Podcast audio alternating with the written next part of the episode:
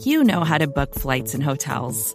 All you're missing is a tool to help you plan that unbelievable travel experience. That's why you need Viator. Book guided tours, excursions, and more in one place. There are over 300,000 travel experiences to choose from, so you can find something for everyone. And Viator offers free cancellation and 24 7 customer support for worry free travel. Download the Viator app now and use code Viator10 for 10% off your first booking in the app. Find travel experiences for you. Do more with Viator.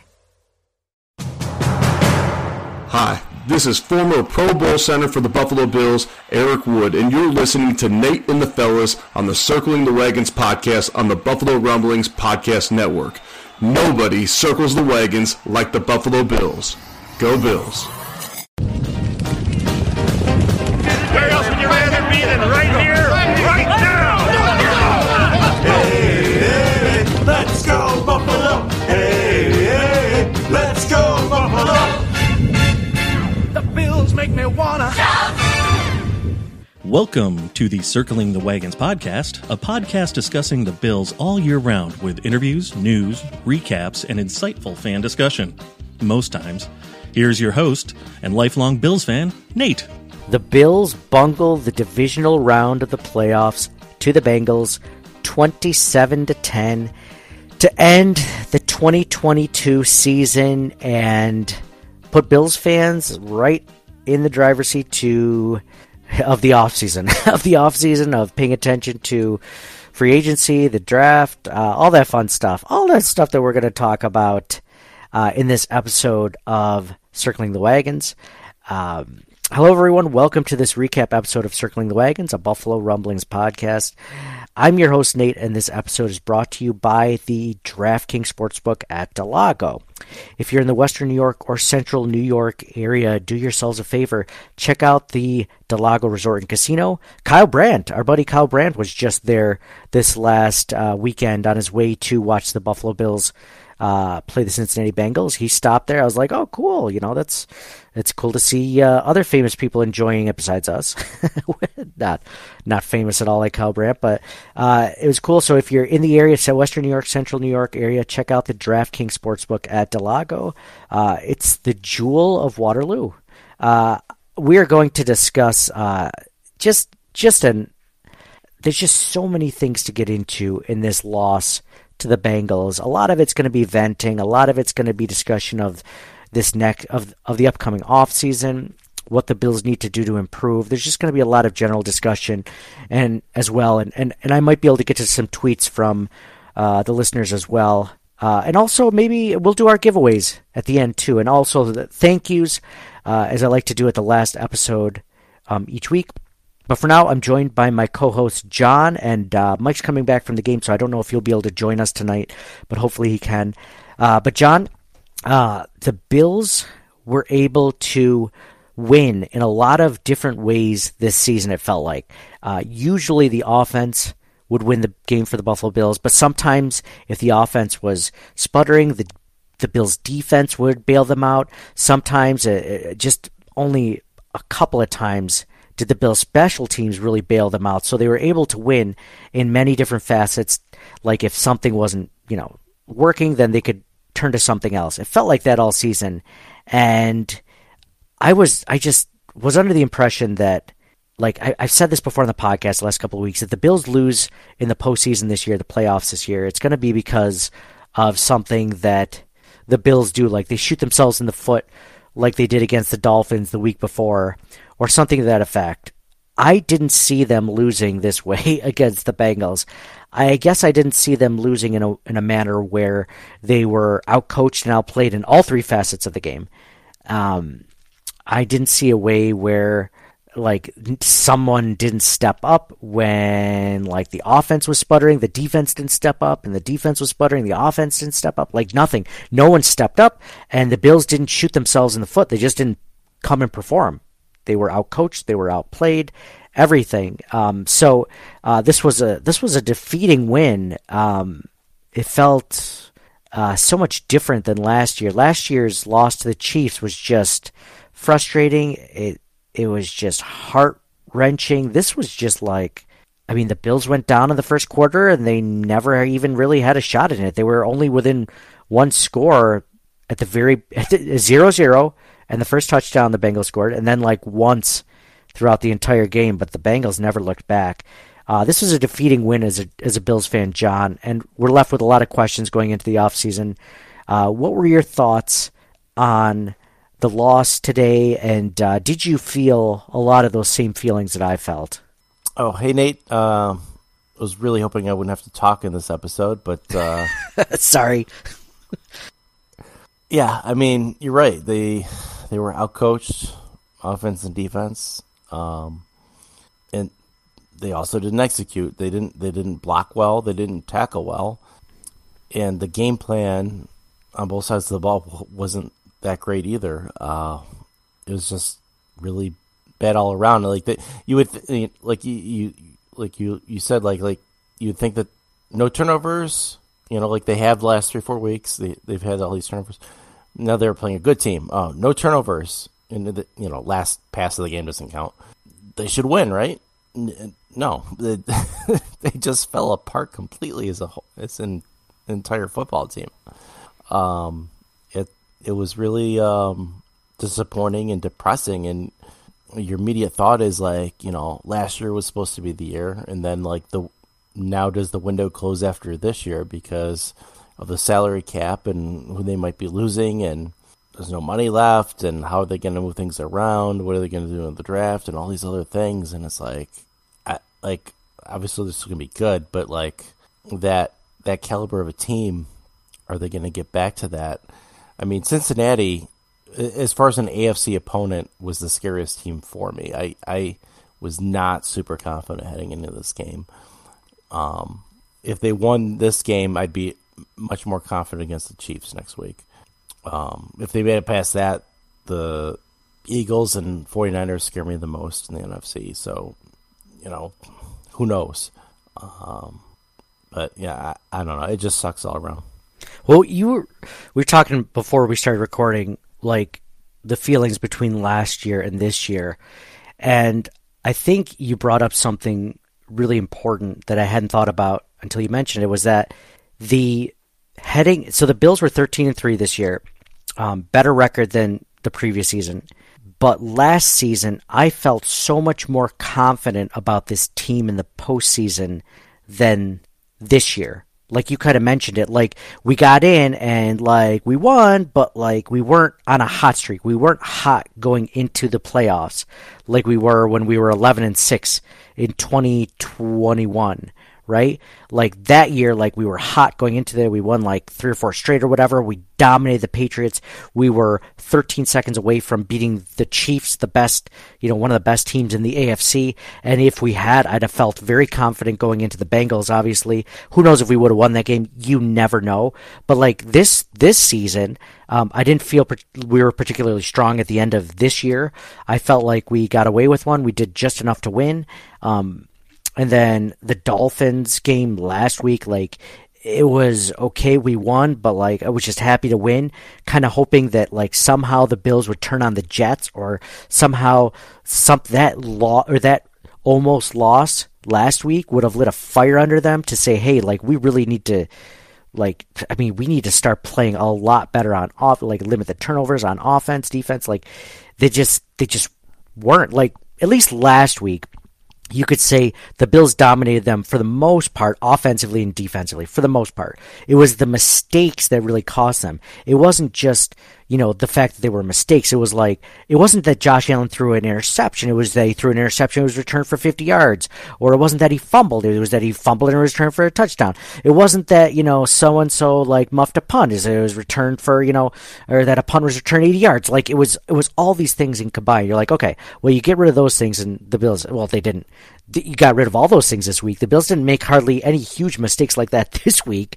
And they looked like they were, it was total domination total domination across all across the board. And and one thing I want to note is that I noticed this before this game, especially against the Dolphins. It felt like is that the Bills' trench play on the offensive line and the defensive line was subpar last week. Now you could argue that that was against you know a really good uh, Dolphins defensive line, which I think the Dolphins have a really good defensive line. So don't get me wrong. I mean they have Bradley Chubb and Jaelan Phillips, like both really good players, and then you also have you know Christian Wilkins in the middle, right? Like good defensive line. Okay, well the Bills couldn't really you know uh, protect Josh Allen against that. Okay, whatever. Like they did okay, they did good enough. They did much worse this week. Josh Allen didn't have hardly any time this week, even whether it was like they were blitzing the hell out of Josh, whether they were rushing four, whether they were rushing three, they were getting pressure on Josh.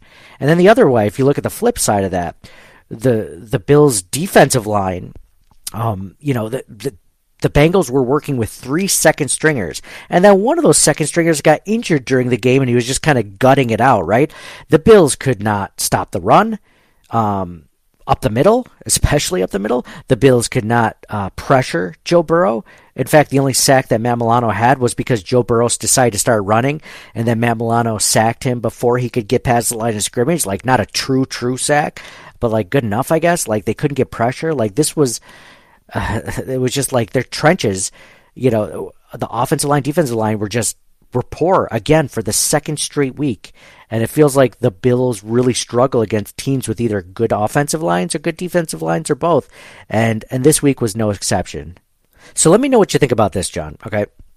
So I'm thinking this week, you know, both guards for the Bengals were out, the starters were out. Um, so you have backup guards.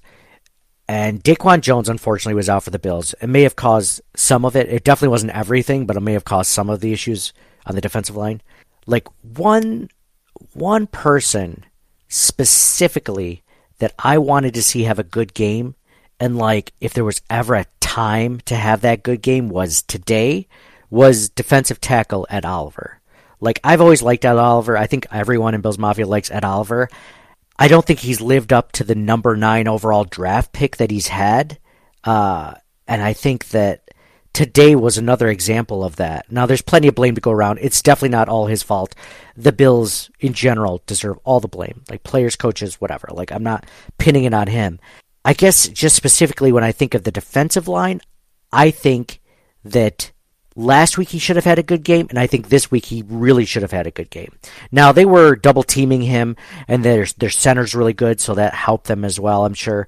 But like, you know, I was just hoping for something, man, like something more than what they got out of Ed Oliver maybe this season in general, but like specifically this game, I was hoping he was going to eat. I was hoping he was going to be the game wrecker that we drafted him as. I was hoping he was going to be the game wrecker that we're going to probably end up paying him as a top five defensive tackle or whatever it ends up being.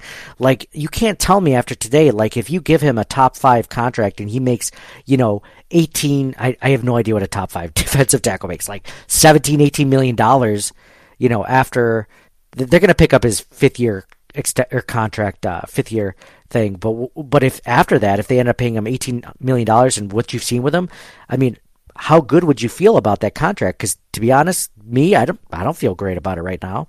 I'm not even sure I feel great about the contract they give Dawson Knox. They can't find a way to utilize him on a weekly basis to the to the point where he needs to. But uh, did you think about that at all?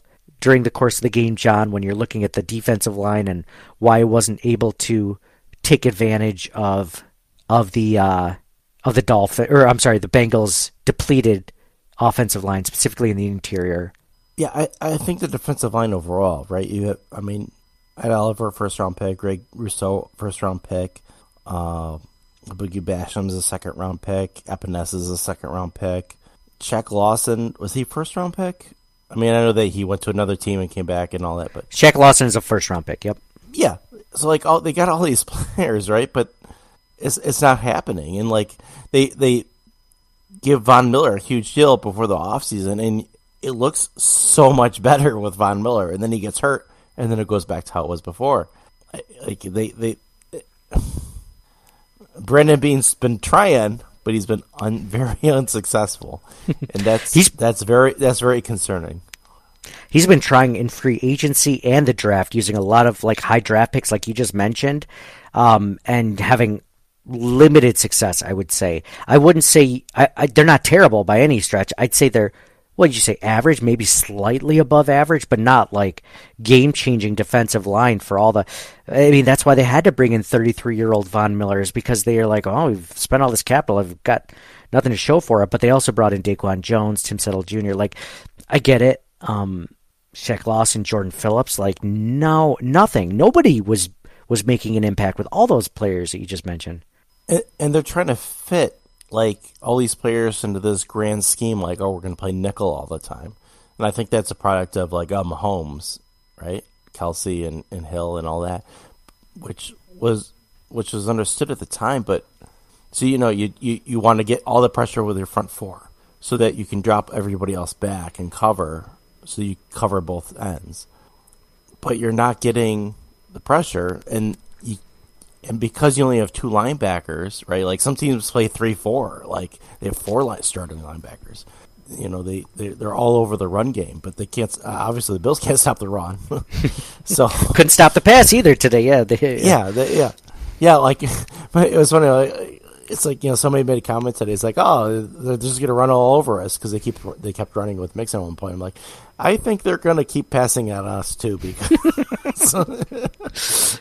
like uh, yeah, I don't know, man. It, it, I is a combination of drafting and scheme and execution. It's everything. It's it's everything. It, it, it it's weird to say that because they are very talented overall. Like if you just like look at the roster on paper, it it is very talented. Um, but there's there's they're not putting all the pieces together somehow.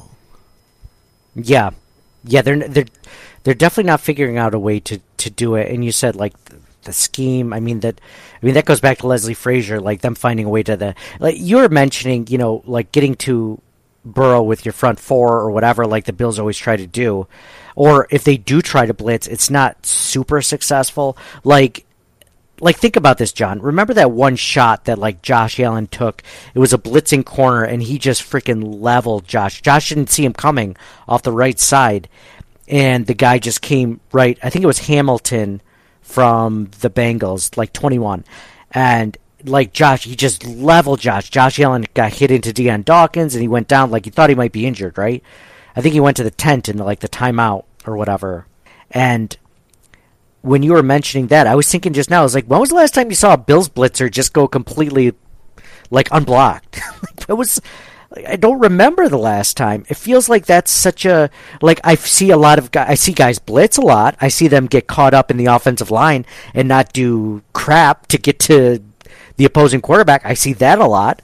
Or I see like them go and then the quarterback has like a second or two to think about it and then they eventually get through maybe like but it's never like unblocked guy gets completely free, you know, like and I think that's that's a product of the Bills, you know, defensive line, the scheme.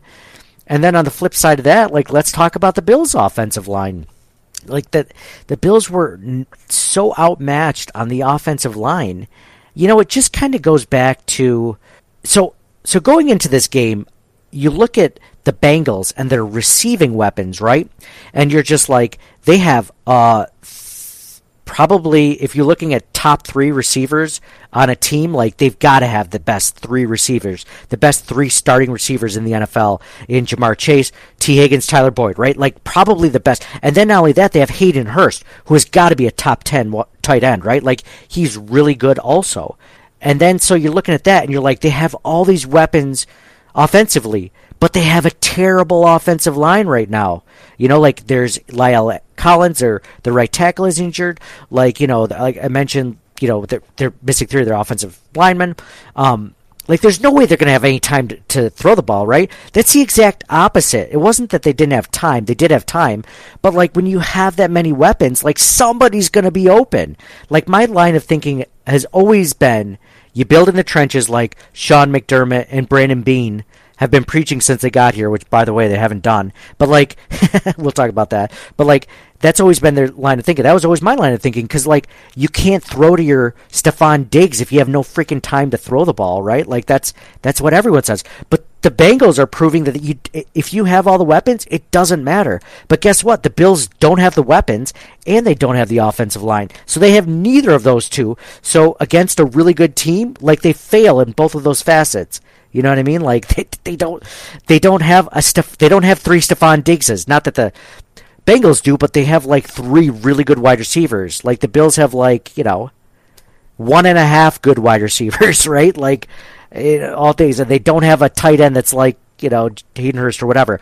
Like the Bills, the Bills couldn't get going on so many different levels in the offense. Is very frustrating.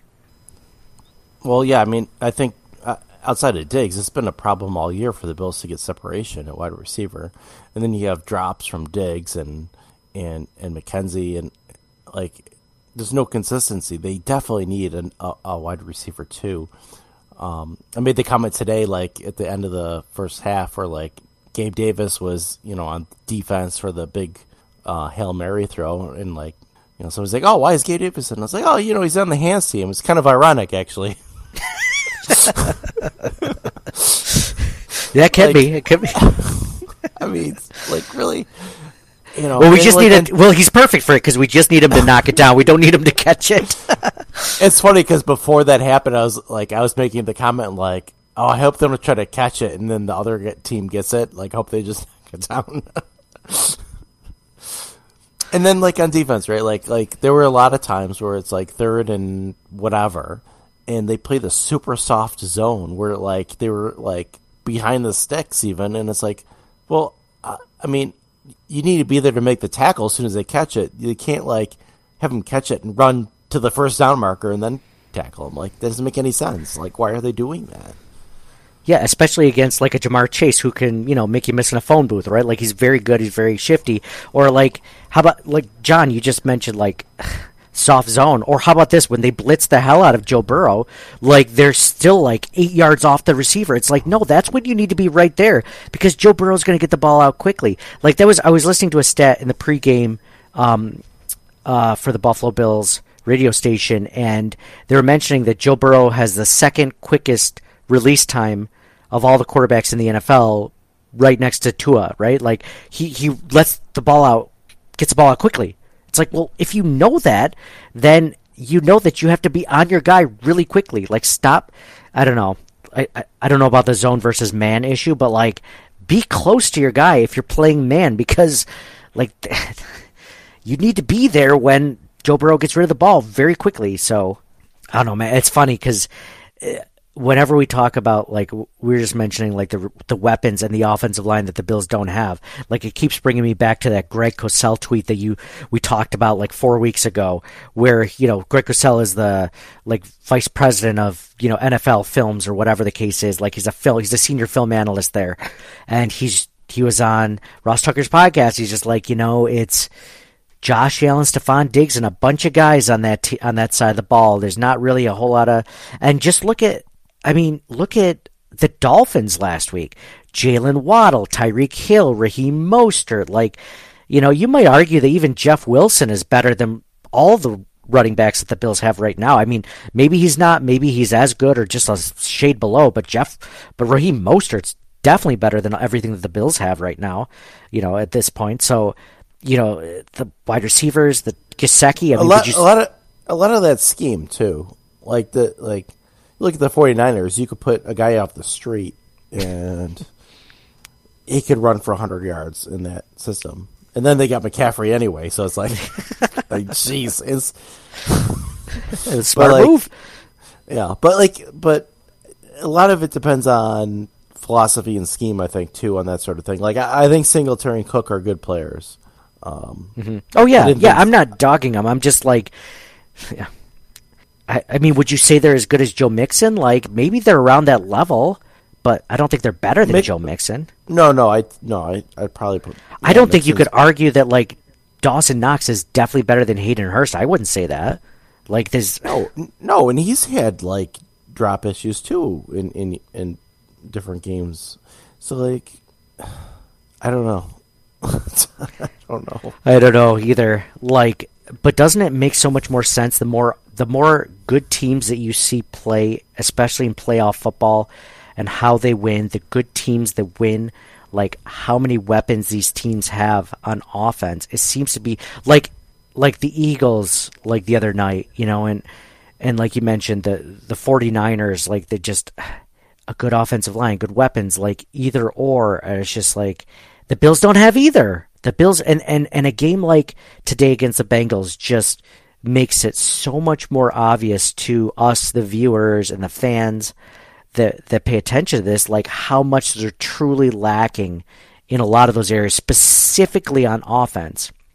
And I said this last season, and I'm going to bang the table. I'm sure you are, John, too. It's just like build around Josh. Like your off season, it's great to have you know these cool defensive tackles and Von Miller. Don't get me wrong. Like I'm happy we have them, but dude, put like a couple of good offensive linemen in front of Josh Allen that he doesn't have. Roger Saffold to be gone after this season.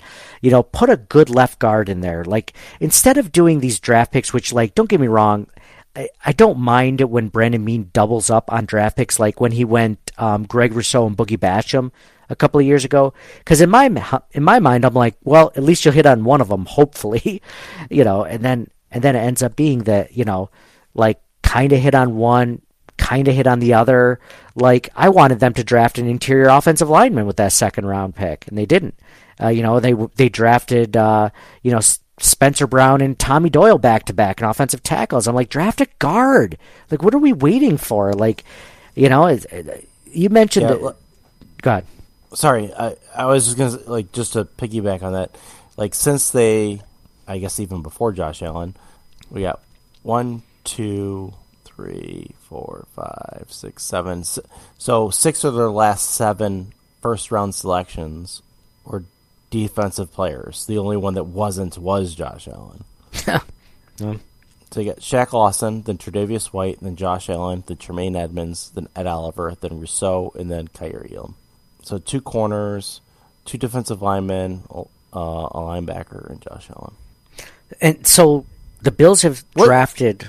Could you could you say like the Brandon Beane might not be that good at drafting offensive linemen because he drafted Cody Ford, which we're like, okay, well, you know, he's going to be our starting right tackle. Wasn't a good right tackle. Okay, well, maybe he'll be like a Pro Bowl guard. Well, he was a terrible guard too. So that was a terrible pick.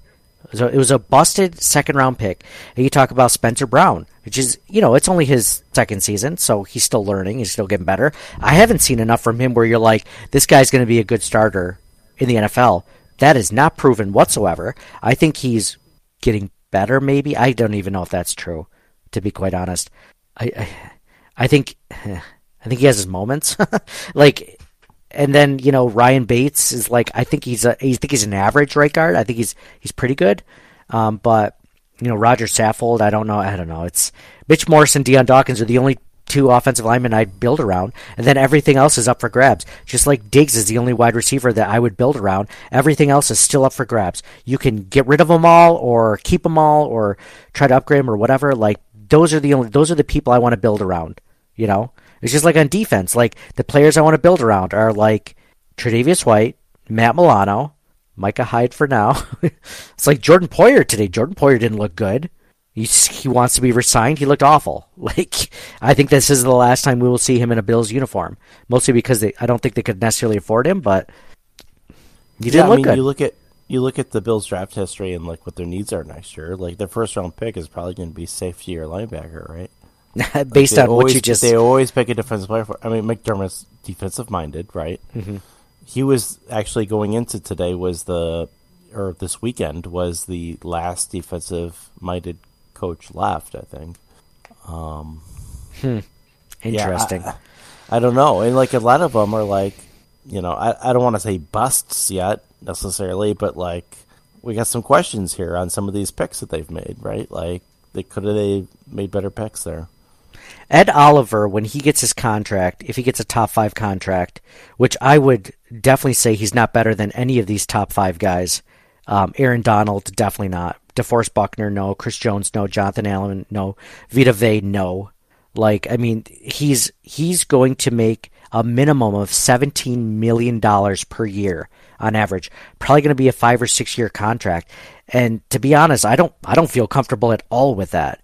And I'm not saying the Bills have anything better behind him necessarily, but I sign me up for you know, Yeah, uh, vicious cycle, right? So now they got to draft one in the first round, right? Instead of something else like a wide receiver two or an offensive lineman or you know or a safety or replace Poyer. Like I don't think I don't think Brandon Beane is bad at drafting, but I don't think he's proven he's really good at it. Now he did hit on Josh Allen, which is the most important. So you ha- you can't say that like he could hit on Josh Allen and miss on everything else and like still be a great drafter or a good drafter at least. Um, and he's I think this this last rookie class might be his best draft class since Josh Allen's draft class. But I mean, where do you look along the line of like, man, this draft pick that he made, man, like that was a great draft pick. Everyone they've Yeah. been, everyone they've been re-signing has been mostly a, a, a the pick of the of the year before uh, he got here. Tre'Davious White, Dion Dawkins, Matt Milano, like all guys before he got here. Sorry, what were you gonna say? Yeah, I agree. I mean, yeah, that that first draft were like was pretty good. Like, but overall, there, there's some questions. Like, I mean, Taron Johnson was a good pick. He was like like a fourth round pick. Um, Siran Neal's been been outstanding on special teams, fifth round pick. You know, trying to think off the top of my head. Yeah, I mean, they had to trade Zach Moss. Like, Gabe Davis has been inconsistent. I mean, who do you look out of that? Out of Tyler? Bass. Tyler Bass was Tyler a Bass solid is a good- fifth round pick. Um, they drafted Isaiah Hodgins. He's doing great for, for New York right now, New Jersey, I should say. Future Pro Bowler Isaiah Hodgins. Yep, can't wait Uh, mean, to Dane Ja- can't wait till he Dane does the Jackson. Wyatt Teller. Dane Jackson gets some flack, but he was a seventh round pick a couple Dude, Dane years ago. Jackson for being a seventh round pick is unbelievable. But for being a starting cornerback, like I think he's pretty. I think he's okay. I think he's pretty good. Yeah, Nobody I- I- would be. yeah. Like I think between him, White, and Kaiir Elam, like uh, and Benford, Benford, like he's been injured. Yeah. Like I think their corners are pretty good going forward, but like safeties questions. uh, If they lose Edmunds, there is a question.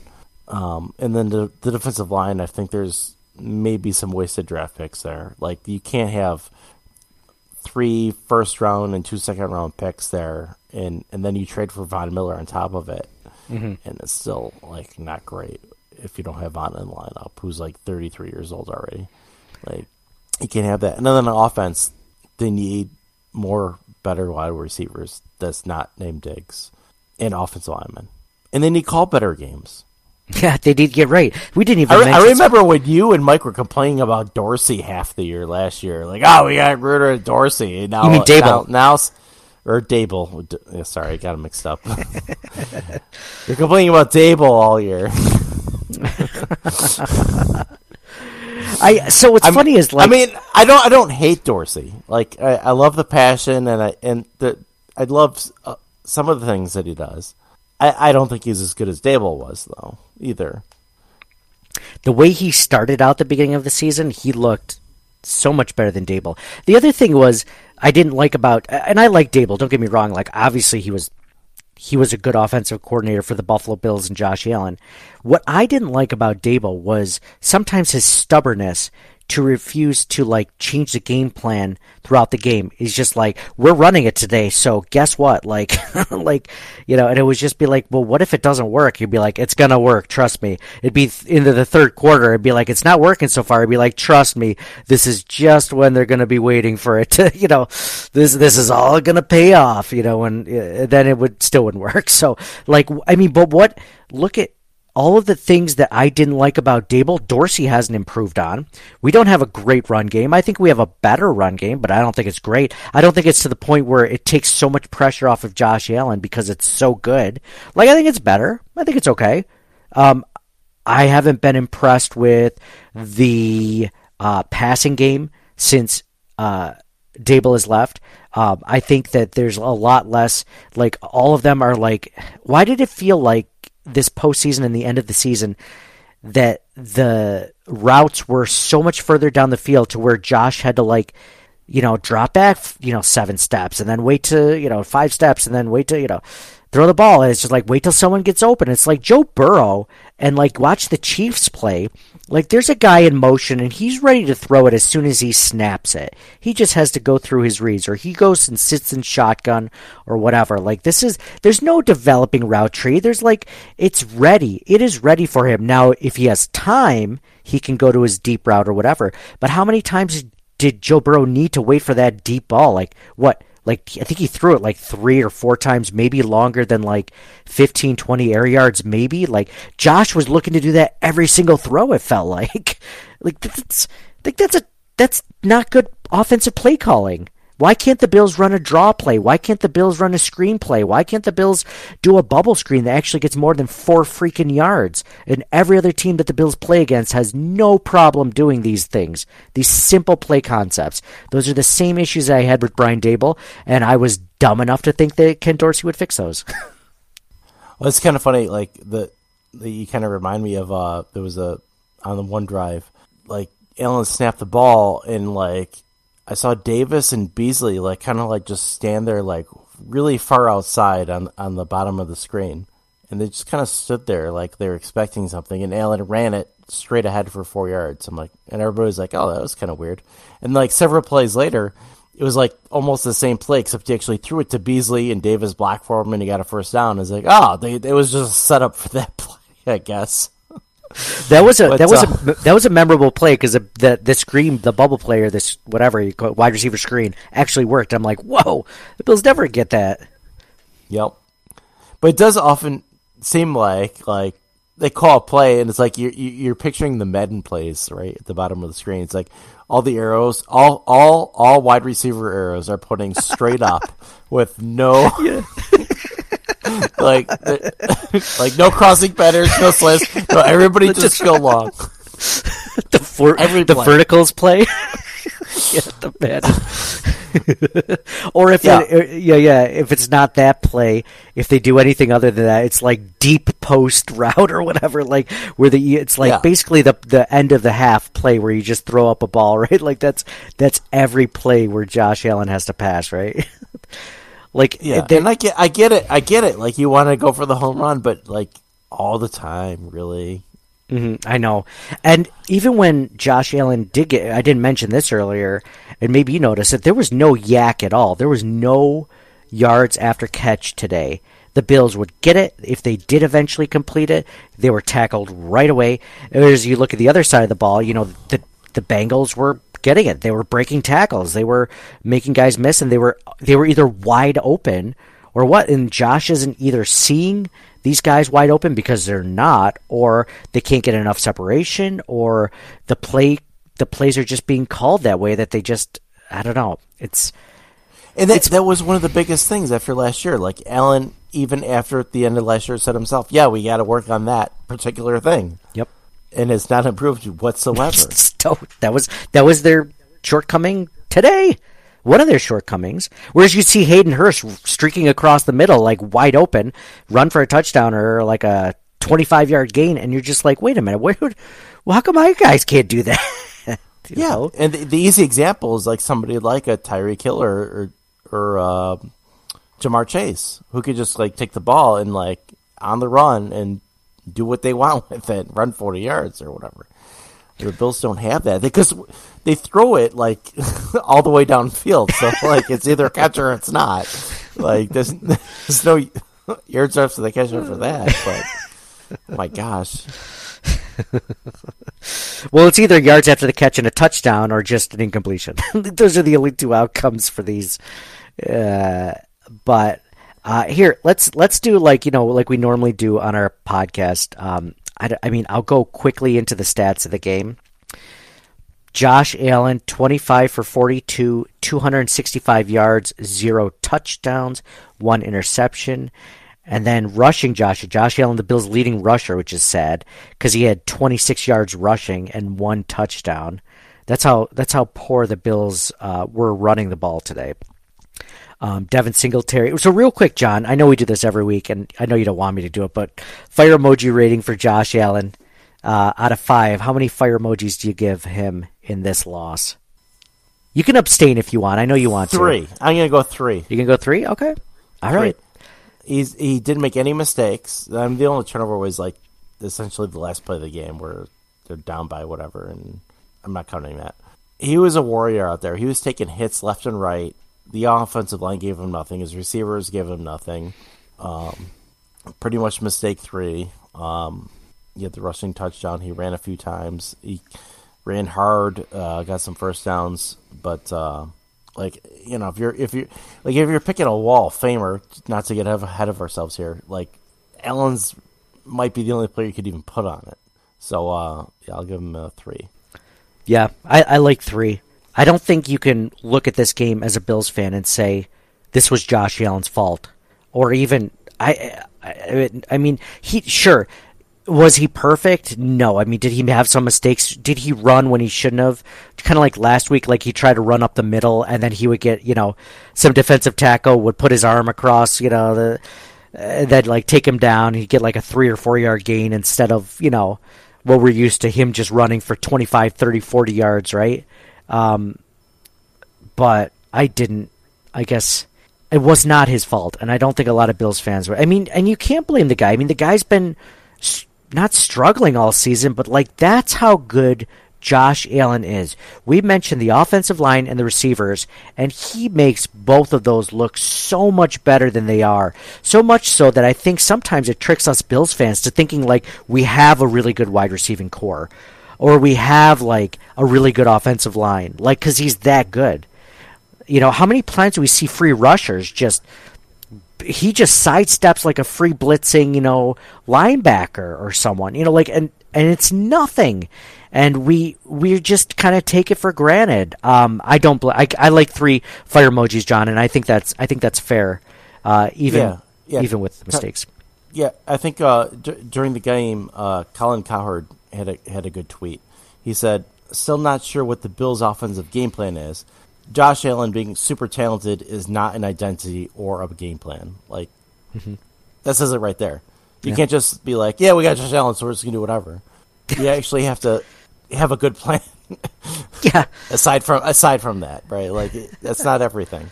You can maybe get through the regular season that way, but like you, in the playoffs, you need you need to actually like figure it out. Yeah, great as he is, yep. And the Bills still didn't figure it out up until you were kind of hoping that the light would turn on this game because you can get hot at any moment, right? Like we saw that last season with the Buffalo Bills. Like you were kind of hoping, like, okay, this is the game, right? Like this is the game, right? Like now, eh, um, that's it is what it is. Another day is here, and you're ready for it. What to wear? Check. Breakfast, lunch, and dinner? Check. Planning for what's next and how to save for it? That's where Bank of America can help. For your financial to-dos, Bank of America has experts ready to help get you closer to your goals. Get started at one of our local financial centers or 24-7 in our mobile banking app. Find a location near you at bankofamerica.com slash talk to us. What would you like the power to do? Mobile banking requires downloading the app and is only available for select devices. Message and data rates may apply. Bank of America and a member FDIC. When you need mealtime inspiration, it's worth shopping Kroger, where you'll find over 30,000 mouthwatering choices that excite your inner foodie. And no matter what tasty choice you make, you'll enjoy our everyday low prices, plus extra ways to save, like digital coupons worth over $600 each week. You can also save up to $1 off per gallon at the pump with fuel points. More savings and more inspiring flavors make shopping Kroger worth it every time. Kroger, fresh for everyone. Fuel restrictions apply. Uh, so let's do. Uh, so anyway, real quick, Bill's leading receiver was Dawson Knox, five receptions on seven targets for 65 yards. Um, next leading receiver was Shakir with 40 yards, Singletary with 38 yards, Diggs with only 35 yards. Get this stat line for Stefon Diggs: four receptions on 10 targets for 35 yards, zero touchdowns. John, we saw this. Um, they showed it on the broadcast. Diggs was visibly upset and frustrated with Josh Allen. I don't remember the last time I saw that. Maybe like I think it was the Detroit Lions game or something. Was it the Lions game? Yes, it was the Lions game because I remember I think Diggs only had one or two targets in the first half, and then he became huge in the second half, and then he ended up having that game-winning catch, you know, to set him up for that field goal to win the game. Um, I've never seen him that disappointed. And do you blame him? Because it felt like he stopped looking at Stefon Diggs. He didn't even attempt it after after a few. Yeah, it's it's it's tough. Like the one play, I remember, like it looked like Diggs was going to be doubled. I didn't see the replay on it though, so I wasn't sure because it seemed like it was shortly after that play that Diggs was upset. Um, so I'm not I'm not 100 percent sure myself. You, you know what the Um, play was? The play that he got upset at, real quick, sorry to cut you off, was that it was in the end zone where Josh was trying for the touchdown and he ended up throwing it away basically. It was behind Gabe Davis. It was almost an interception. Um, it was fourth down. It was fourth and goal or whatever. It was it was it was in the red zone. And if you look behind him, Stefon Diggs was open behind him, but Josh didn't see him. I think that's the one he got upset about. Okay. Yeah, I think I think his the the first read was that he was double covered, but when he got all the way back there, you would think that we saw Gabe Davis, but if Diggs is behind him, then he's going to see both of them at the same time. Um, did you happen to see Joe Buscaglia's tweet uh, with Diggs after the game? No, no, I didn't. What did he say? Uh, he says, Bills wide receiver Stefon Diggs darted out of the locker room with all his stuff before some of the Bills coaches were even down to the tunnel area. Practice squad running back Duke Johnson stopped Diggs before he left the stadium and brought him back to the locker room. He left a few minutes later. Now, he did have a follow up tweet saying that Diggs was in the locker room for the Sean McDermott post game speech, according to the Bills head coach. Now, like uh, a lot of people were tweeting about that. That's why I bring it up.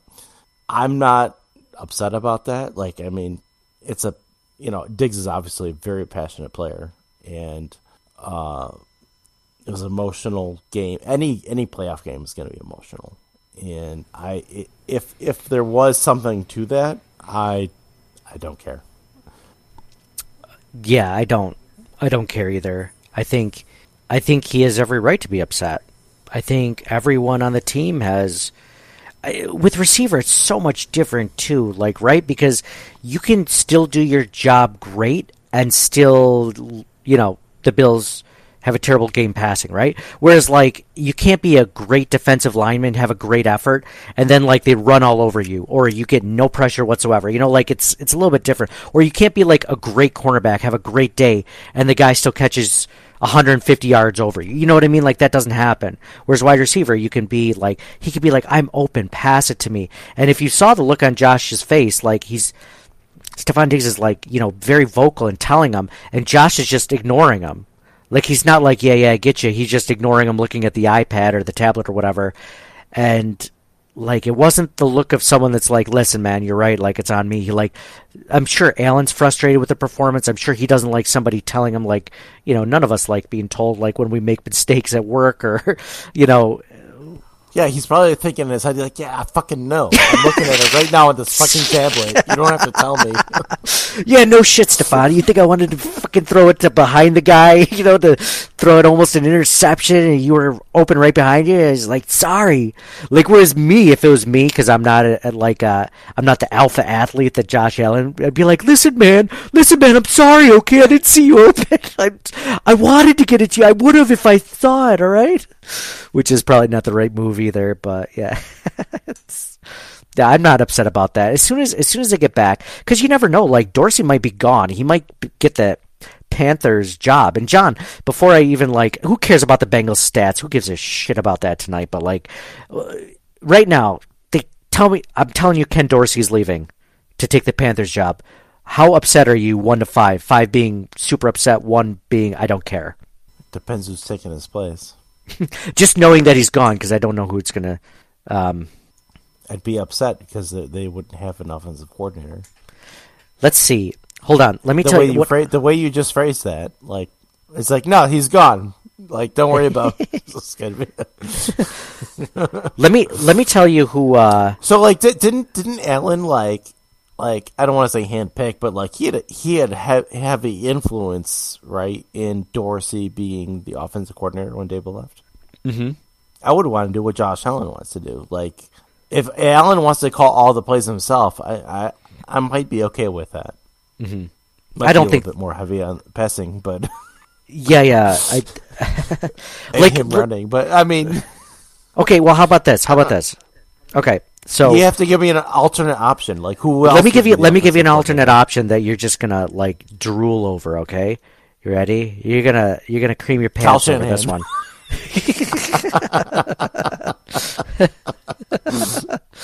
Uh, no, no. I was gonna say uh, that would be awesome. Frank Reich. You have my attention.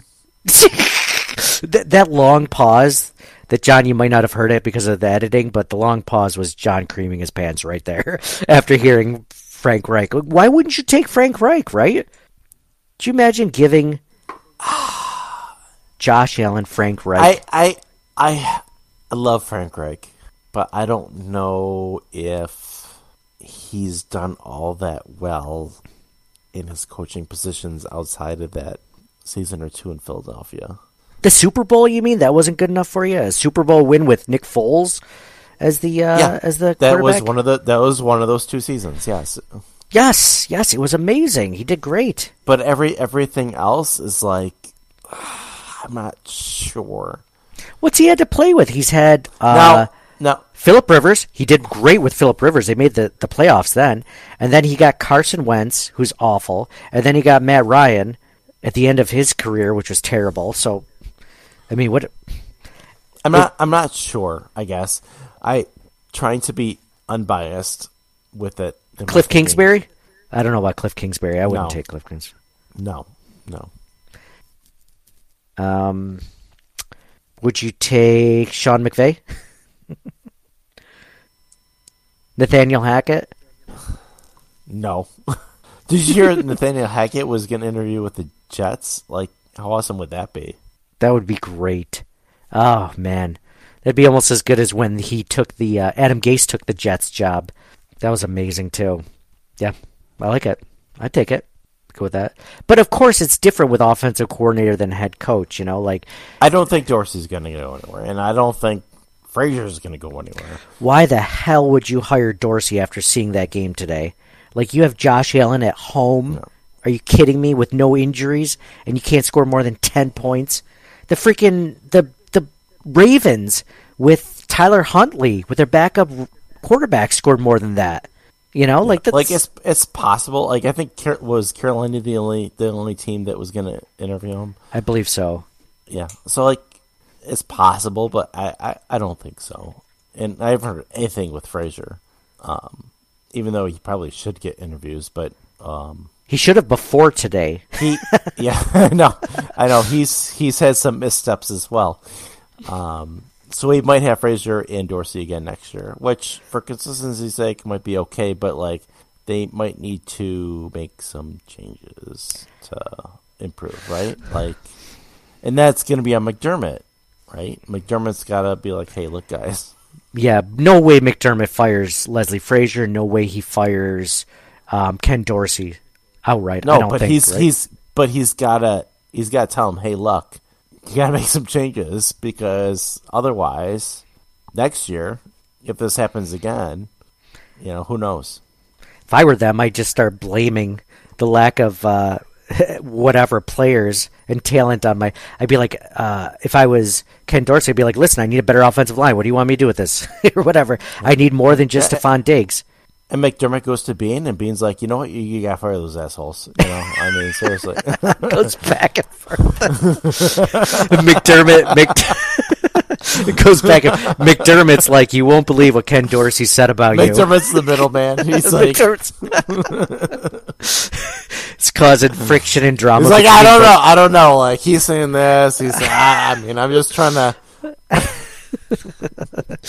Well, you know what? You know what, Brandon? I told Ken Dorsey what you said about needing to get better, and he told me that you haven't given him garbage for weapons and wide receivers. You know, so he doesn't understand that Dawson Knox contract at all.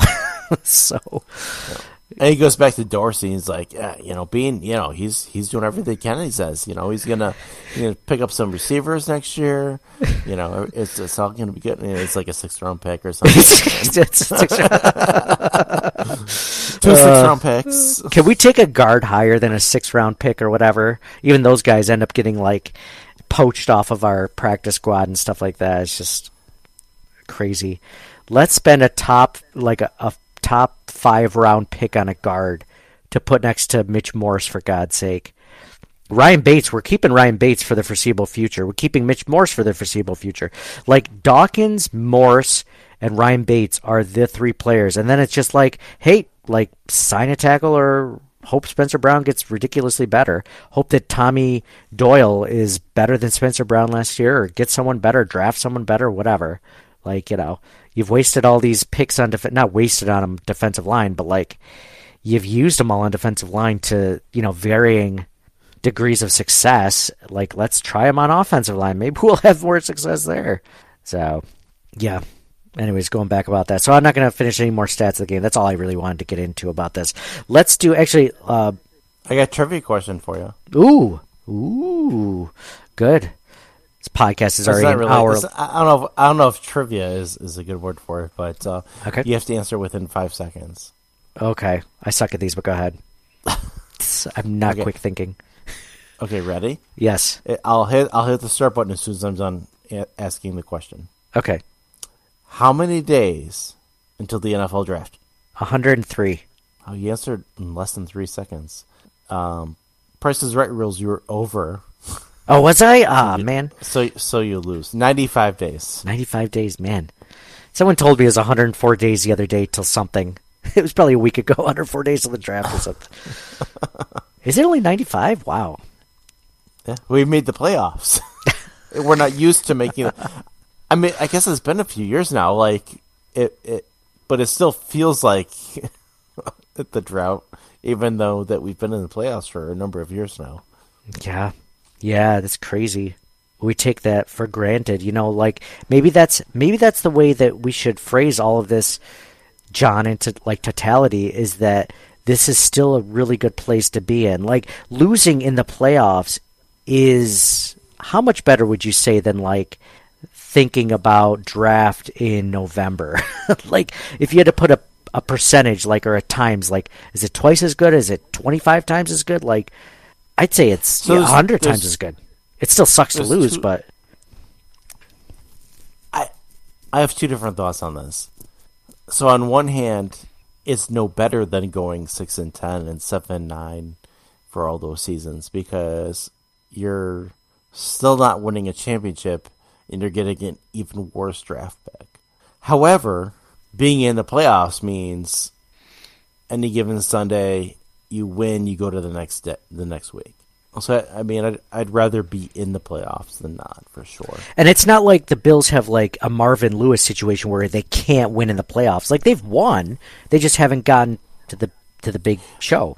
Right. Yeah, and and yeah, they're not getting in at the seventh seed. Although it really sucks that they've been the second seed a lot, where they would have had a bye week in any other decade or year, or whatever. That kind of hurts a lot, actually. But um, yeah, like I'd rather be in the playoffs than not. If you're like, like for sure. Yeah, but like, is it like?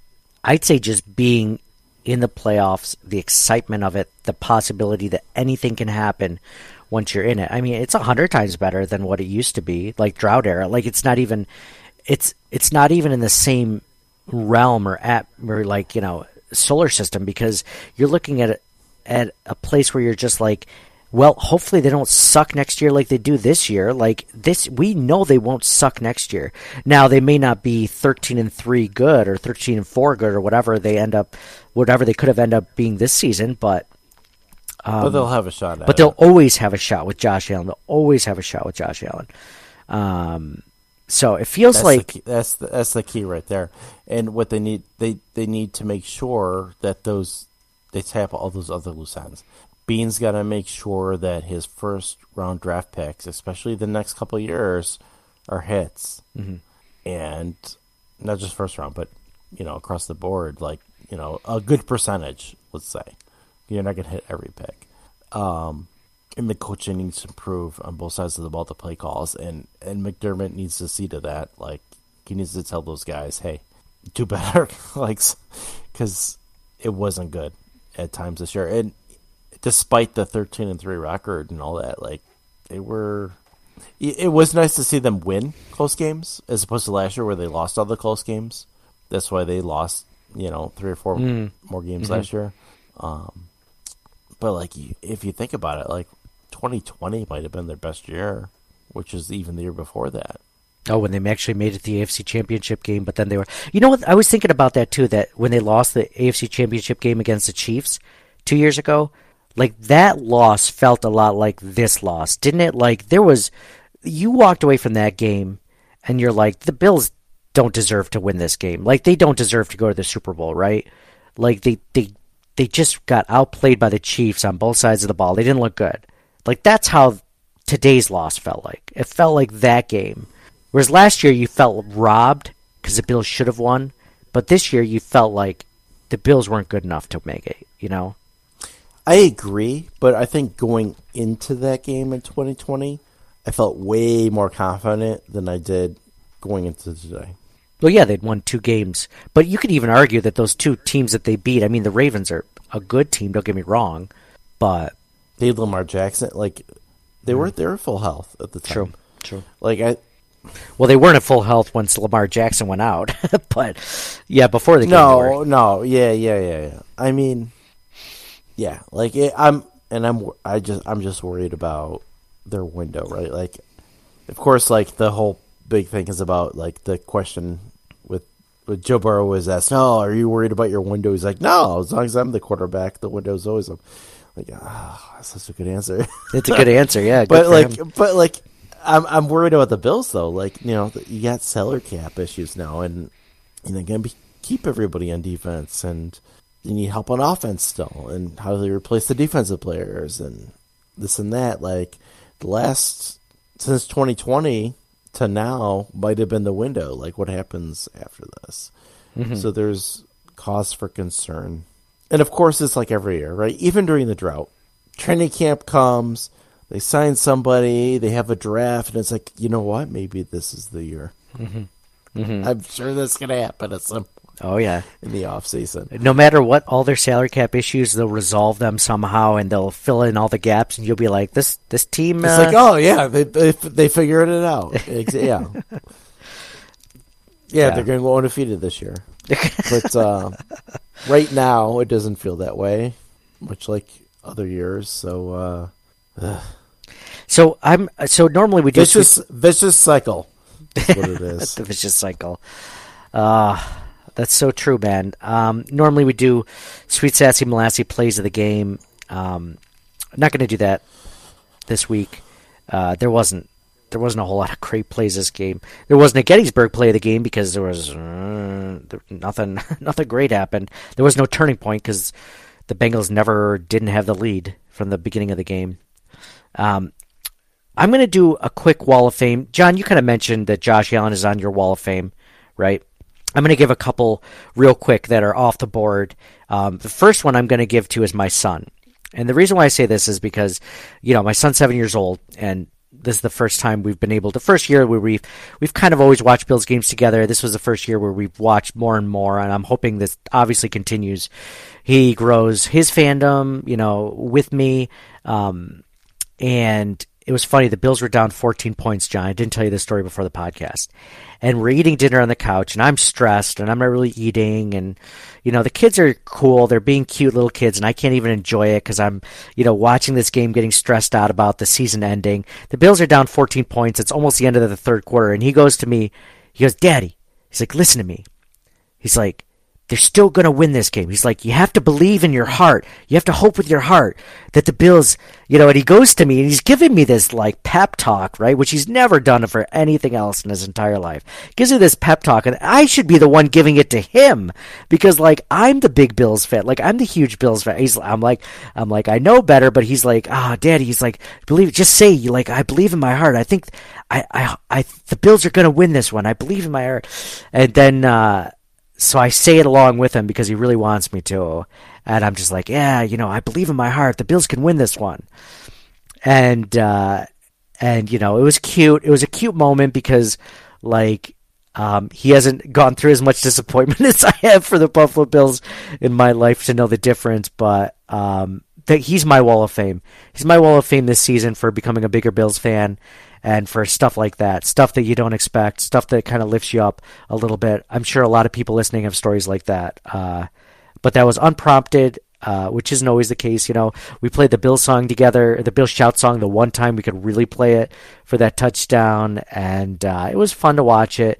The more I look forward to more times that you know that we get to share together, and it's kind of like the silver lining for me as a Bills fan was that personal experience. So that's that's that's totally awesome. And don't sell yourself short on that. Like he learned that from you. It's not like you have you have to take that into account. It's not like you were like all all dejected and everything. He gave you that pep talk because he learned it from you as a Bills fan. Oh wow. Thanks, John. Thanks. You're going you're on my second wall of fame. You're my second wall of fame for saying that to me, for agreeing for agreeing with that one. I also wanted to give a shout out to one of our listeners, Ian, who uh, is from um, Ohio. He made the trip down to Buffalo like on a whim, got flights down, didn't even have a ticket until you know like a day or two before the game. Asked if we could come, we couldn't go, um, but I think Mike went. But uh, at the same time, like he sent me a picture after the game, John, and this is how good this is. Ian said he sent a picture of himself at the game, went by himself, didn't go with his wife this time, just went solo. So cool. There's a picture of him smiling at the stadium, and I said, dude, that's a great picture. Like, I'm just sorry that the game didn't turn out well for you. And I gotta, I gotta read you his response because it would have been so easy for him to be like, you know, uh, yeah, it sucked, you know, this and that. And he said, uh, I said, you know, he there's a pic- big picture of him smiling with all the snow in the background in the stadium, and I said that's so cool, so cool. Um, I'm sorry they didn't put up, they put up such a terrible effort against the Bengals. And he said best day ever. It was like wor- worth every mile. So like even even after that, like it would be so easy to be down about the team. Like after that loss, like I think a lot of us were, but he's just like, you know what? It, it, gave me hope. You know what I mean? Like he still loved it, and it was still a huge experience. Where he could have been like, "What a waste of money and time that I had doing this," and he was just came out of it. He's like, "It was still a great day. It was still an amazing day, oh. and, and, I'm happy." That, that totally that totally makes sense because there's like a lot of camaraderie.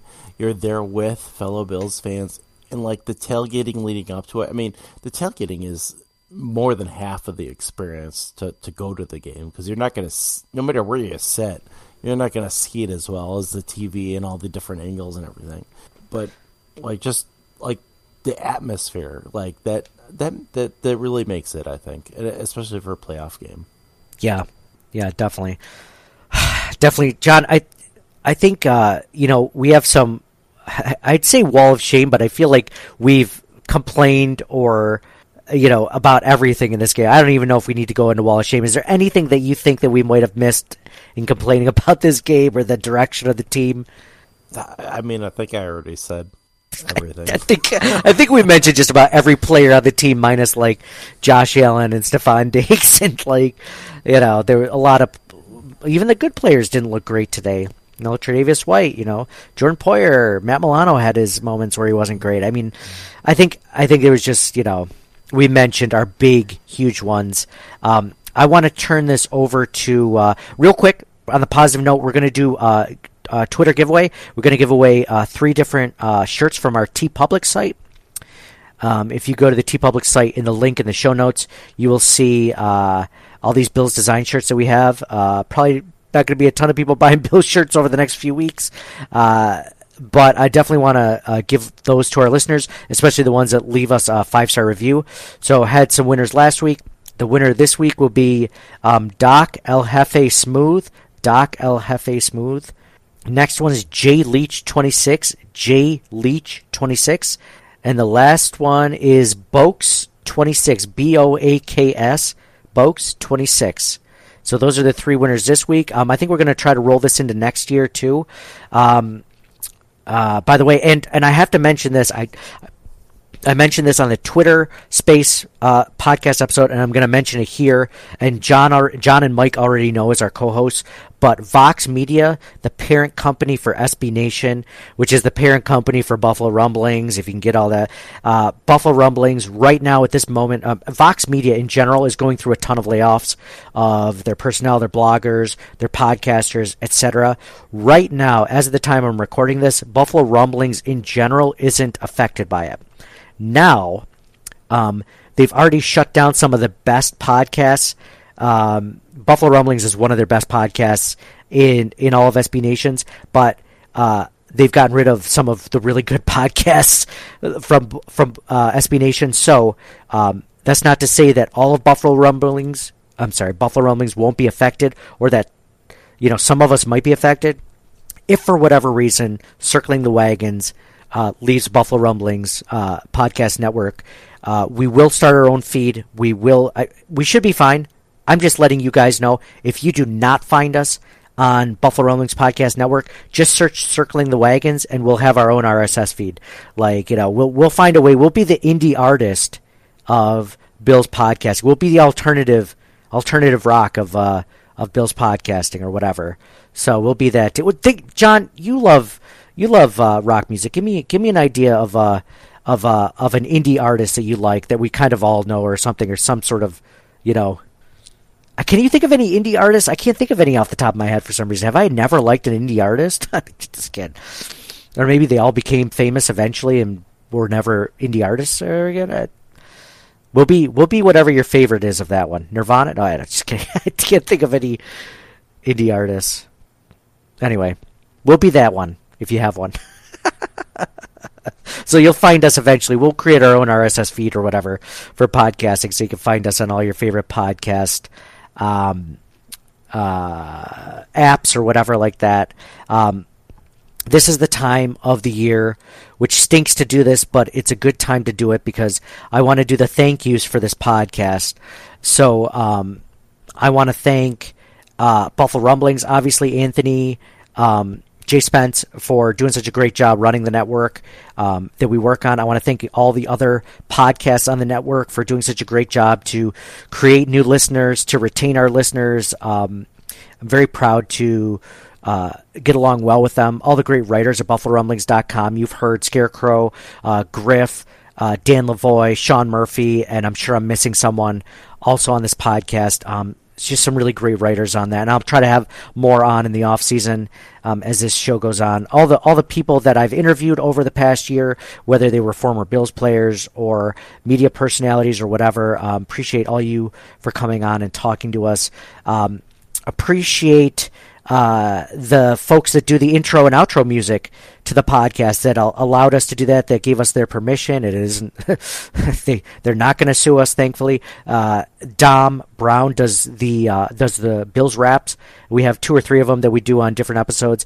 Uh, he does a phenomenal job. Find him on Spotify or Apple Music or whatever. Um, the outro music to the recap podcast is done by the Jambronis. A lot of people have been asking about both artists. The Jambronis are on uh, everywhere you listen to music too. Um, that the song that they do with the hey, hey, that's the Twelfth Man song. A lot of you have asked about, emailed me, DM me um, about both artists. Uh, that is Dom Brown and the Jambronis doing the music. Thank you guys. Thank you to both of them for allowing us to do that. Please check them out on social media and uh, and their music out on any uh, anywhere you stream music. Uh, Want to thank um, uh, my co-hosts John and Mike for doing the podcast with us each and every week. Uh, it means a lot to me that I I have a medium where I can talk to my best friends um, week in and week out. Um, and it's just such a privilege. Uh, six years ago, this is our sixth year doing this together. When we first did it, there were only like two or three other Bills podcasts, fan podcasts at least. Um, nobody in the media was doing it consistently. Joe Buscaglia wasn't doing it uh, uh, consistently each week, um, and I saw that there was a market for it, so we just took a took a dive and went for it, and it's it's turned into something better than uh, I ever thought it would be. Um, it's just great to talk to your best friends in general, but to talk bills with them is something we probably would have done anyway. Um, it's a great excuse to keep in contact because if you get older and you get married and have kids and you know life, your careers and all that stuff take a take a front seat, um, you just have less time to spend with your friends. So this has been a great excuse to do that. So I'm thankful that they continue to do this. Uh, we're not the Beatles yet. We haven't broken up or anything. So this is this has been a blast. Uh, uh, their knowledge, their humor, their entertainment value, their um, the work they put in each week um, does not go unnoticed. So I thank them for that truly, sincerely, I love them. Um, and the older I get, too, by the way, I, I, I, started to say I love you on the Twitter spaces, especially for the longtime listeners and the people that come in week in, week out. Man, the older you get, the more people you see go, the more you realize, as Mike says, that we're all just meat bags, you know, floating through space in between the, you know, uh, you know, uh, the points in our lives between birth and death. Like, it's just, there's just, you don't have forever in this world. So I'm thankful to both of them for coming on. I'm thankful to our significant others. I'm thankful to our wives, our girlfriends, uh, our families who, you know, don't get to spend that much more time with us, whether we're at a game or whether we're recording late at night. We don't get a chance to put the kids to bed or whatever. Or they might have to make dinner without us or whatever uh, that they put on the back burner for us. Um, truly appreciative for uh, those individuals for doing that for us. Uh, very appreciative for that. And then I want to thank, uh, you know, del Lago, our sponsor, uh, the DraftKings Sportsbook at del Lago and the del Lago Resort and Casino. Great sponsors. Um, they've done a ton of great work. We've been with them for, I believe, this three or four years now. Every time I go there, I'm so impressed. I have a blast. It is one of those things where we would not uh, ask someone to be our sponsor if we didn't truly believe in their product. Uh, it is such a cool experience being there at the DraftKings Sportsbook at del Lago to be able to place bets there and then watch the games. Is a, it's just a, sportsbooks in general are a cool experience, but that one is uh, is truly special. So appreciate them over there for sponsoring the podcast as they do. Um, and and then lastly, but definitely not leastly, is the listeners of the podcast. Um, all of you that have been with us since the beginning, since six years ago, those of you who have been with us just a few years or two years or one year, or found us somehow this season or found us this episode, um, appreciate you guys uh, giving us a chance, uh, listening to us, uh, giving us your thoughts, uh, whether it's over Twitter or over on the Twitter Spaces that we released uh, more so this year than ever, um, whether it's over Instagram or Facebook or whatever. Appreciate the heck out of you. All the kind words that you've given us uh, over the years uh, don't go lost on us whatsoever. Um, very thankful for all of that. Um, helps keep us going and helps us continue to try to improve so that no matter what, we're giving you uh, we're trying to entertain you first and foremost. We're trying to talk bills with you because, you know, let's be honest, like there's a lot of people out there that you know we, you might talk Bills with your friends or whatever, but there's a lot of people that don't have uh, Bills uh, fans that are friends. You know, they might live in a different area or just you know are deployed or serving our country somewhere else. Um, you know, they just don't have that. So hopefully we provide that for you. Hopefully we give you that Bills banter. Hopefully we entertain you, and hopefully we give you we leave you with something to think about for the Buffalo Bills as far as week in and week out to watch for or something like that. So uh, I don't think I've missed anything. John, is there anything that I missed for like thank yous? I think I hit just about everyone from anyone that's ever lived and anyone that's uh, ever not lived in the world. I think I've I think I've hit on it everything. Man, you almost sound like this is the end. Like you're gonna have episodes of the off season. We're gonna talk about free agency and the draft, right? Like this is gonna keep going, right? This is just the beginning. This is just. it makes me want to. Uh, yeah, you're right. That we're gonna keep going. Um, next, starting next week. starting next week, we're going to be giving you more and more episodes. We're going to talk a lot about you know uh, needs into the off season. Who, who, who are we rooting for? Like the the rest of the way. So we got Cincinnati and Kansas City, and we got San Francisco and Philadelphia. Who who are you rooting for? Oh man. Uh, well, we're definitely not rooting for Kansas City. we're rooting for the Bengals, and then I'm rooting for uh, ah man, Joe Burrow versus. I don't know if I want him to play a third string quarterback or if that's a cool, exciting narrative or like if I really want like the the Eagles Bengals, I feel like would be a really exciting Super Bowl with two really young quarterbacks, uh, two of the best you know young quarterbacks in the NFL. I think that's what I'm rooting for. Eagles Bengals. What about you? I think so too. Like anybody but Kansas City. So I'll take yeah any of the three. It really doesn't matter after that. Like um, I hate the Super Bowls where I hate both teams. like, you know, if it was like a Dallas Kansas City Super Bowl, I really I would really hate that. But I'm glad that Dallas is out and uh, So yeah, I think yeah, I'm definitely rooting Cincinnati next week. Mhm. San Francisco, Philly, like I'm just rooting for a good game. Mhm. Really, Yep. Just to, you know, as a fan, um, and then yeah, we'll take it from there, I guess. You know, what's funny is that like sometimes I love this next week, even if we're not in it, because sometimes the AFC NFC championships are better. One of those games is better than the actual Super Bowl, right? So that'll be uh, like you could argue the Bills Chiefs, even even though it wasn't a championship game like that, Bills Chiefs game felt like the championship game. Um, even though neither of those teams went to the Super Bowl, but it was an exciting. It was more exciting than the actual Super Bowl. Uh, to that, except for us Bills fans with because they lost. But yeah, yeah, I'm, ex- I'm excited for next week's game. Um, but we'll talk more. I think what we're gonna do is we're gonna start breaking down the off season needs, strengths, weaknesses, the salary cap, which doesn't look great right now, uh, players that they might look to cut or restructure in order to. Um, in order to make room in the salary cap for. So it's going to be an exciting time as a Bills fan. Um, don't don't get down on it. Like there's still, you know, thirty. The, what Mike always says each week, and I know he's not here right now, but he says it's each each year. I should say, is that 31 fan bases walk away like angry, right, or upset or sad, and you know we just happen to be one of the 31 again this season. So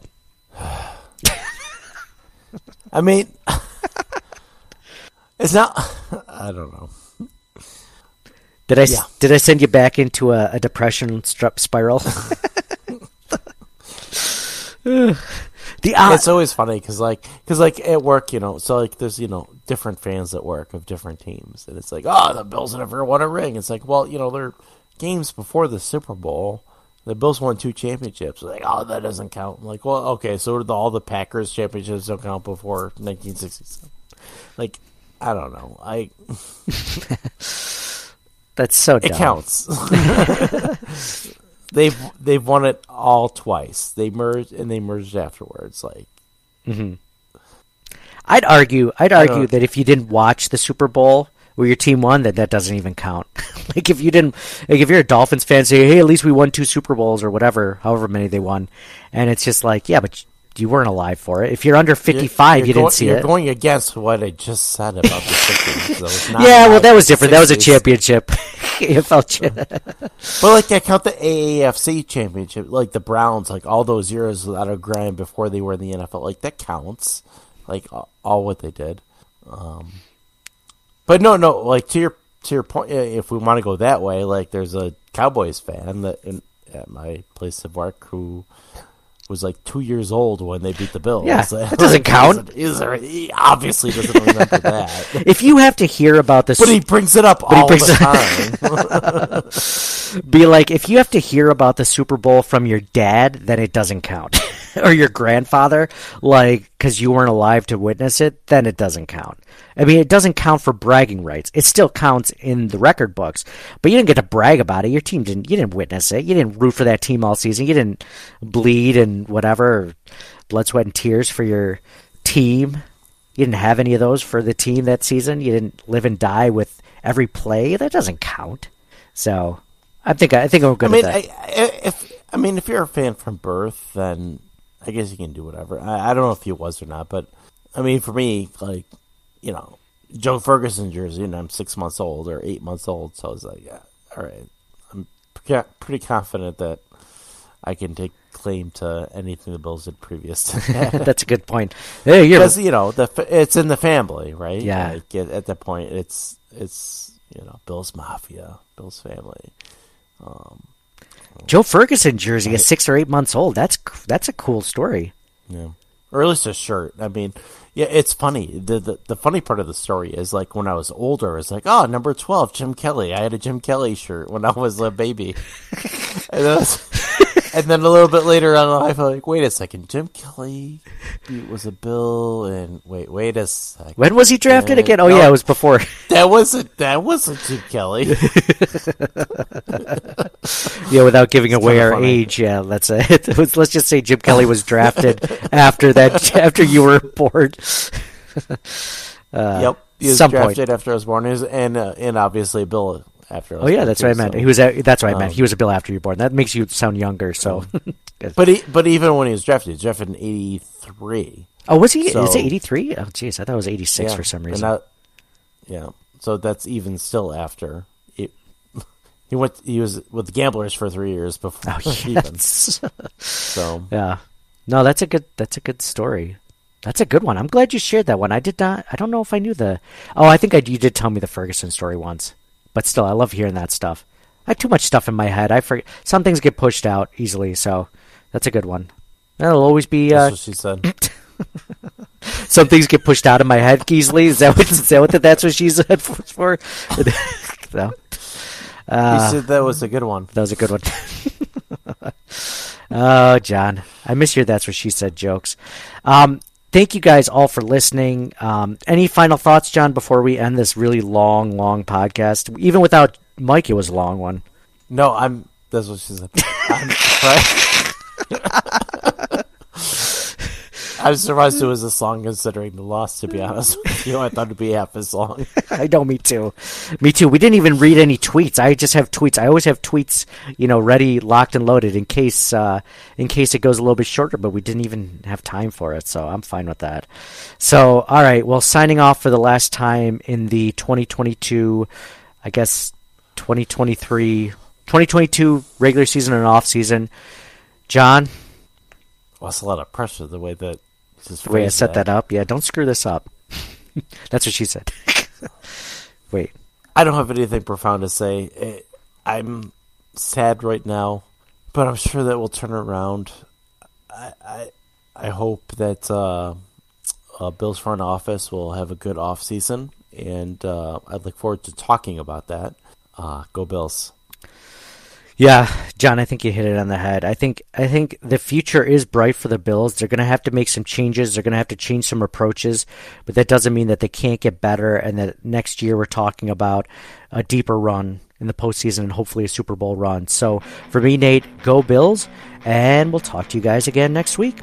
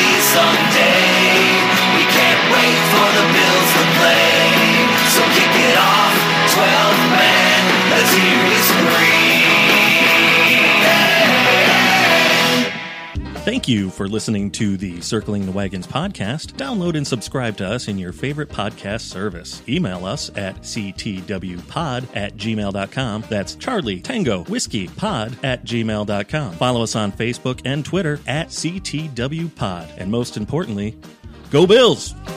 Nobody circles the wagons like the Buffalo Bills. Nobody circles the wagons like the Buffalo Bills, Nate.